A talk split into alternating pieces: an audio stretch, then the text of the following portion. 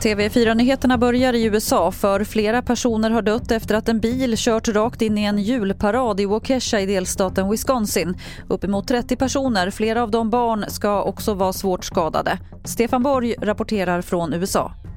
Det är väldigt sparsamt med officiella uppgifter, utan det som finns är media som har ringt runt till olika sjukhus, och där har man kommit fram till då att det är minst 28 personer som vårdas som skadade, varav minst 15 barn. Vi vet också att det är flera som har dött, men vi har inte fått någon siffra ännu på det, därför att det vill polisen vänta med till man har meddelat alla anhöriga.